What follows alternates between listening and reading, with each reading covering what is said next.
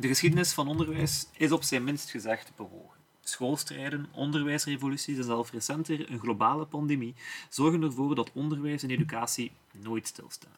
Het thema onderwijs is universeel en iedereen heeft zijn eigen ervaringen met en herinneringen aan school. Maar waar start het verhaal van onderwijs? Hoe herinneren we ons die tijd en welke objecten dragen fijne schoolverhalen met zich mee? Wat met het schoolerfgoed? Het zijn allemaal vragen die aansluiten bij het thema van Erfgoeddag 2022. In het kader van die Erfgoeddag nam Archief Gent een kijkje in zijn collectie op zoek naar interessante stukken en verhalen die aansluiten bij onderwijs. In deze podcastreeks gaan we op zoek en hopelijk vinden we ook enkele antwoorden. We nodigen je daarom graag uit om met ons mee te gaan op dit auditief avontuur doorheen de onderwijsgeschiedenis en de collectie van Archief Gent. In deze aflevering, wie is Michel Steels? We kennen de naam Michel Steels bij Archief Gent vooral als de auteursnaam op het boek Geschiedenis van het Stedelijk Onderwijs te Gent, of als schenker van het archiefje dat bij ons bekend staat met het van de tongrollende DKF 009 uit het Modern Archief. Wie was Steels? Wel, Steels is geboren in 1913 en hij begon zijn carrière die in teken van onderwijs zou staan op de toenmalige stedelijke basisschool als kleine jongen, uh, de stedelijke basisschool Spanoge. Dat is nu de stedelijke basisschool De Zonnepoort, De Zonnewijzer en die ligt nog altijd aan de Sint-Lievespoortstraat. Zijn middelbaar volgde hij dan weer op de stedelijke school in de Desiree van Monkhovenstraat. Dat is een school die ook vandaag nog steeds bestaat, maar enkel lager onderwijs aanbiedt. Trouwens, Casper, uh, even een weetje over die, uh, die school in de Desiree van Monkhovenstraat. Um, die school is ontworpen door Charles, Charles van Rijsselbergen. Dat, een, dat, was de Gentse stadsarchitect van 1879 tot 1916. En dat is een architect die uh, 20 stadsscholen op zijn naam mag zetten. Maar ik ga u niet uh, langer onderbreken. Ga maar verder. Na zijn middelbaar begon Steels in 1928 aan de Rijksnorm Rijkslagere Normaalschool in Gent.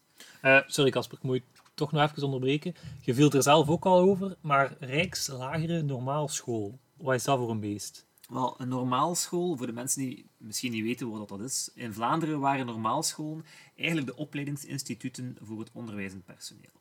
Een lagere normaalschool verzorgde dan ook de opleiding tot onderwijzer, die vandaag eigenlijk het equivalent is van de hedendaagse leerkracht lager onderwijs. De Rijksnormaalschool van Gent die staat vandaag bekend als de Hogeschool Gent of de Hoogent.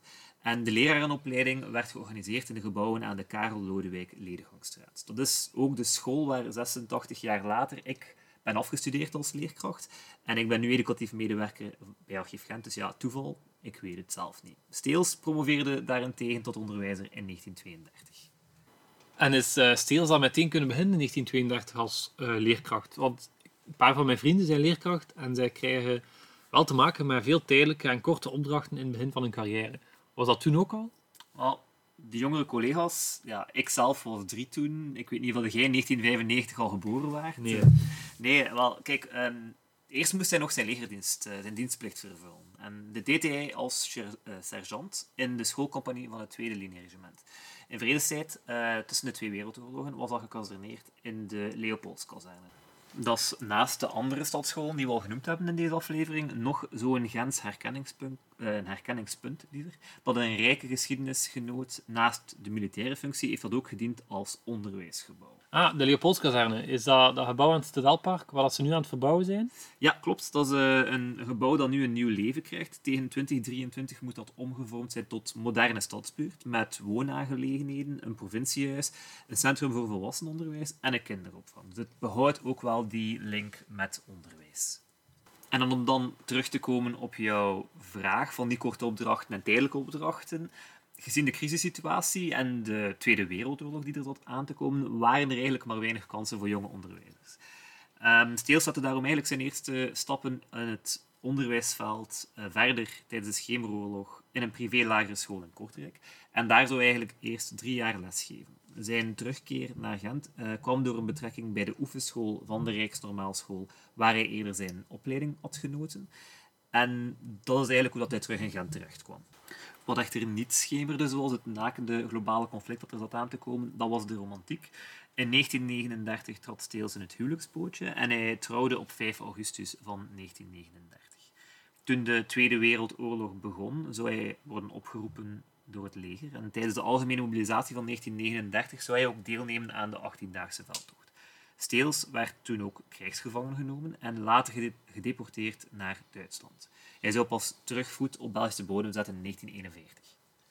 Gelukkig zette hij effectief terug voet op Belgische bodem. Kon hij dan meteen uh, voltijds als leerkracht aan de slag of kwam er nog iets anders tussen? Wel, Steels zette zijn carrière verder als onderwijzer uh, en hij bereidde zich ook voor op het examen voor kantonale inspecteur. Hij deed het door lessen te volgen aan het Pedagogisch Instituut te Hoveren.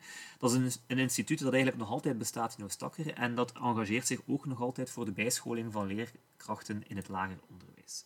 Steels vervulde vervolgens de functie van kantonaal inspecteur vanaf 1950. Hij deed dat drie jaar in Eeklo. En in 1953 werd hij eigenlijk door de toenmalige schepen van onderwijs, professor Dr. Hakkaar, aangesteld als stedelijk inspecteur van het lager onderwijs. Deze schepen was als politicus voorstander van neutraal en sociaal onderwijs. Het mag dan ook niet verbazen dat onder de impuls van die schepen Steels mede verantwoordelijk was voor het oprichten van een stedelijk pedagogisch instituut. Steels combineerde zijn administratieve taken met lesgeven op dit instituut en hij bezocht ook regelmatig verschillende scholen in Gent. Hij bleef werken tot aan zijn pensioen in 1971. Daarna, zou hij eigenlijk zich gaan toeleggen op een andere passie, zijnde de lokale geschiedenis en de plaatselijke geschiedenis. En uiteraard behield hij wel de link met onderwijs, want hij deed veel onderzoek naar onderwijs. Tijdens die periode schreef hij ook tal van artikels voor onder andere de Gentse Tijdingen. En hij maakte ook enkele publicaties. Sommige publicaties die tot op vandaag worden gebruikt in de leeszaal van Archief Gent. Ah ja, zoals dat boek uh, Geschiedenis van het Stedelijk Onderwijs te Gent, dat je daarnet al vermeldde. Ja, klopt, inderdaad. Dat is een boek dat we nog altijd gebruiken en dat is een van zijn grote werkende resultaten van zijn, uh, zijn onderzoek. Na jarenlange inzet als vorster en als vaste bezoeker van verschillende Gentse bibliotheken en archieven, kwam hij echter te overlijden in 87 op 11 januari. Maar je merkt het misschien wel, Steels is een voornaam persoon binnen de geschiedenis van het onderwijs in Gent.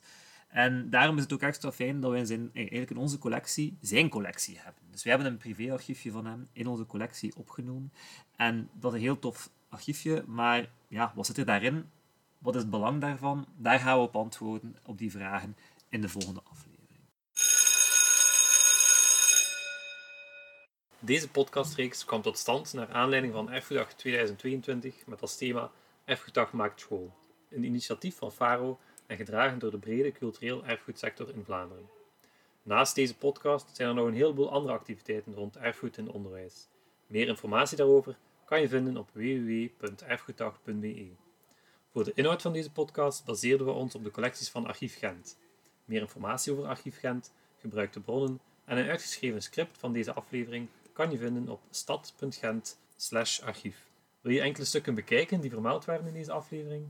Deze staan digitaal op beeldbank.stad.gent in de collectie Erfgoeddag 2022 of je kan een bezoekje brengen aan onze leeszaal. Heb je na het beluisteren van deze podcast vragen, opmerkingen, suggesties of feedback? Dan kan je een mailtje sturen naar archief.stad.gent of een berichtje sturen op onze Facebookpagina. Bedankt voor het luisteren en hopelijk tot binnenkort bij Archief Gent.